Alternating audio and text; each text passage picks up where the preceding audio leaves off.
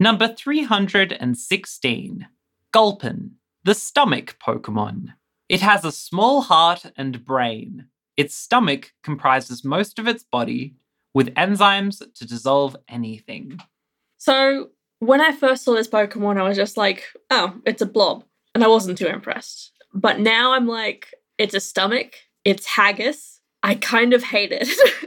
It's, it's the haggis Pokemon. it's the haggis Pokemon. You're right. What are your thoughts? Uh, my word for this Pokemon was gustatory. Mm, I chose that because it's a great word. it is a great word. This is not a great Pokemon. it's, it's green. What is the leaf on its head? Um, Is it an esophagus? the appendix?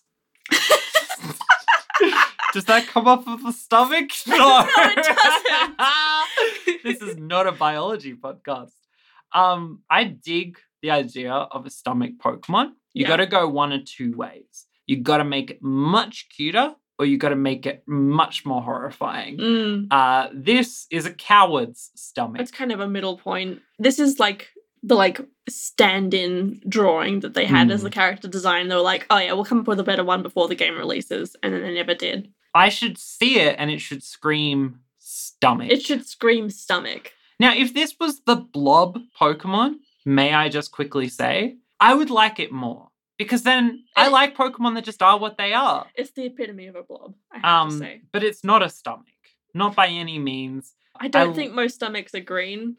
I love that whoever wrote the Pokedex really took the time to talk about how small its heart and brain is. Yeah. The only thing limiting its capacity for cruelty is the plans it can concoct. Honestly, I hate this little fucker. It's not great. I gave it a two out of five, I'm gonna give it one out of five. and that brings us to a total of three out of ten. Woof. Yeah, exactly what you deserve, Gulpin. Get out of here. Next.